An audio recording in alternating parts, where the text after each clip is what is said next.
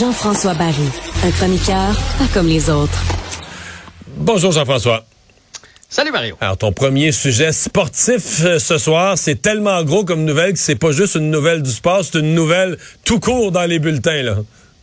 Ouais, Roger Federer donc qui a décidé de prendre sa retraite. Euh, c'est pour moi là, le plus grand qu'on ait vu.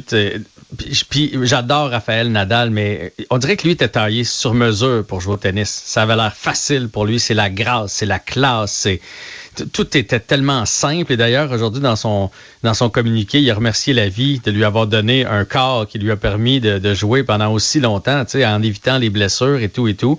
Donc, à 41 ans, a annoncé que la Coupe Labor allait être son dernier tournoi.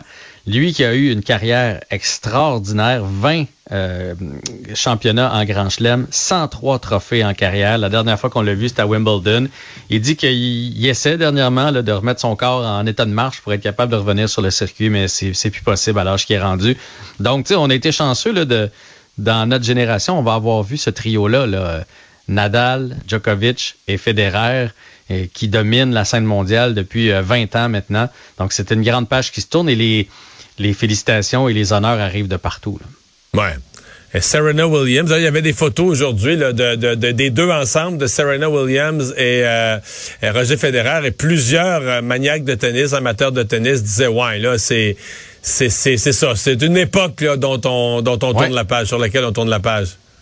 Oui, puis à se demander, tu sais, euh, le prochain grand comme ça, là, c'est, il va arriver quand? Parce que ça, ça se crée pas, une légende comme ça. Puis Roger Federer, y a-tu quelqu'un, y a-tu une histoire contre lui? Tu sais, un faux pas qu'il a fait quelque part. C'était toujours la grande classe, toujours les, les, les, bons mots pour tout le monde. Alors, euh, non seulement c'est tout un joueur de tennis, mais je, je pense qu'il a dépassé son sport aussi en tant qu'être humain. Puis tu sais, euh, Nadal ça achève aussi, là. Fait que ça se pourrait, là, cette année, on a perdu Serena et euh, Roger Federer, puis Raphaël Nadal, il en reste plus pour longtemps non plus, parce que je pense que lorsque les blessures vont commencer à trop le ralentir, puis qu'il sera pas capable d'offrir le tennis qu'il est capable d'offrir, ben, ça va, être la fin pour il, lui. Il va ranger sa raquette lui aussi.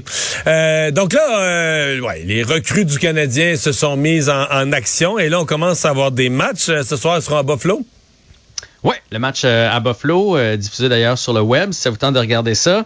Euh, sans Joshua Roy, malheureusement blessé à une main, et sans Logan Mayou, qui est toujours blessé aussi.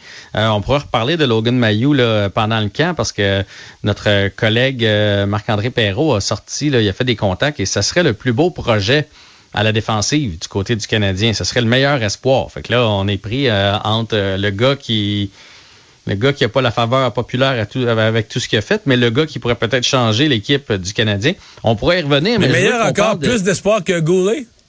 Mais j'ai été bien surpris que, que M. Perrault sorte ça aujourd'hui. Euh, Puis tu sais, je trouve qu'il a été blessé beaucoup. Alors je sais pas l'échantillonnage qu'on a de Logan Mayou là, pour dire qu'il serait meilleur que Goulet, mais bref, c'est un très très bel espoir. Fait qu'est-ce qu'on fait avec? Est-ce qu'on y pardonne? Puis maintenant on le ramène dans le line-up. On pourra parler de tout ça, mais je veux qu'on parle de Juraj Slavkowski qui euh, va jouer euh, ce soir, euh, porte le maillot du Canadien pour la première fois. Et on a sorti la liste officielle aujourd'hui. Il est à 6 et 3, Mario. 238 livres. C'est tout un bonhomme. Puis là, je pense pas que c'est de la graisse parce qu'il a mangé des chips tout l'été. là. Non, non, non, il a même pris 10 livres depuis le, repêchage. Ça veut dire qu'il s'est entraîné pas à peu près. Il prend ça au sérieux. Et je me souviens... Mais je voyais des commentaires des gens qui disaient que ses cuisses... Là, il y en a qui comparent ça avec les cuisses de Martin Saint-Louis quand il jouait. Là, mais, des qu'on appelle des jambons, là, des, cuisses musclées. Ouais, des troncs. Martin Saint-Louis le faisait sur 5 et 7. Là, lui, le fait sur 6 et 3. Pour... Puis tu sais, là, il a juste 18 ans. Là. Imagine qu'est-ce qu'il va avoir l'air à 25. Pour te donner une idée de grandeur, je suis allé voir le, plus costaud à l'attaque chez le Canadien, c'est Josh Anderson. Josh Anderson, tout le monde le veut dans la ligue. Euh, un power forward par excellence. Il est à 6 et 3 aussi, mais il est à 2,27.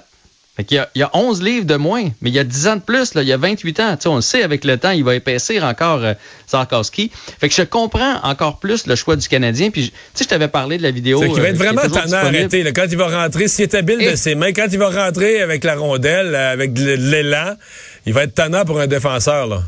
Ben en plus, c'est ça. C'est qu'il patine comme un 5 et 10. Puis il y a des mains, il se la passe entre les jambes. Tu c'est plus avant, on dirait les gros. Il était pas capable de faire ça. Là, lui, en plus de ça, il est fluide. S'il a le cœur à l'ouvrage en plus, il va être difficile à arrêter. Et je me souviens de donc la journée du repêchage là, qui a passé sur TVA Sport, euh, où on suit le Canadien euh, dans le processus. Là. Si on prend-tu Wright ou on prend Slarkowski. Et ce qui revenait toujours, c'est que c'est unique une charpente comme ça, c'est unique. Et il y a même un des dépisteurs qui disait, une fois que tu en as un de même, l'année d'après, on n'a pas besoin de se dire, ouais, il est bon cet attaquant-là, mais il fait juste 5 et 10. Eh, c'est pas grave. On le met avec le monstre. On, quand, quand t'en as un comme ça sur une ligne, les autres à côté, ils paraissent plus d'espace. Ouais, c'est ça. Là, le, commentaire de Hughes qui est à Kirby Duck quand il avait dit euh, on est content d'avoir été cherché. juste te dire, on vient de repêcher un joueur qui va être deux fois ta charpente dans quelques années. Je trouvais ça exagéré parce que Kirby Duck n'est pas un petit bonhomme. Mais là, là, je comprends. Ouais. Euh, finalement, il nous reste quelques secondes pour parler de NFL. C'est tout un match ce soir à cause du calibre des équipes. Puis en plus, c'est une rivalité naturelle. Là. Ouais, puis tu sais, des fois, les matchs du jeudi, c'est pas les plus intéressants. Mais là, c'est deux bonnes équipes et deux euh, bons corps arrière. Ouais. Pat Mahomes, on le connaît bien, évidemment, avec euh, les Chiefs. Mais Justin Herbert, du côté des Chargers, n'est pas piqué des verres non plus. Ta prédiction, Mario? Difficile, hein? c'est difficile, mais... On dirait que les, les, les, j'aimais bien les Chiefs. On dirait qu'ils m'ont déçu euh, la défensive tout ça ces dernières années. On dirait que Justin Herbert va arracher ça ce soir par trois. moi aussi, j'ai l'impression qu'il va qu'il va causer la surprise. Fait que, on s'en reparlera demain. On va surveiller donc le match du jeudi soir. Faut s'habituer. C'est le retour de la NFL. Je suis tellement content. Faut que je m'habitue. Le match du jeudi soir ce soir. C'est un bon show. Hey, à demain. À demain.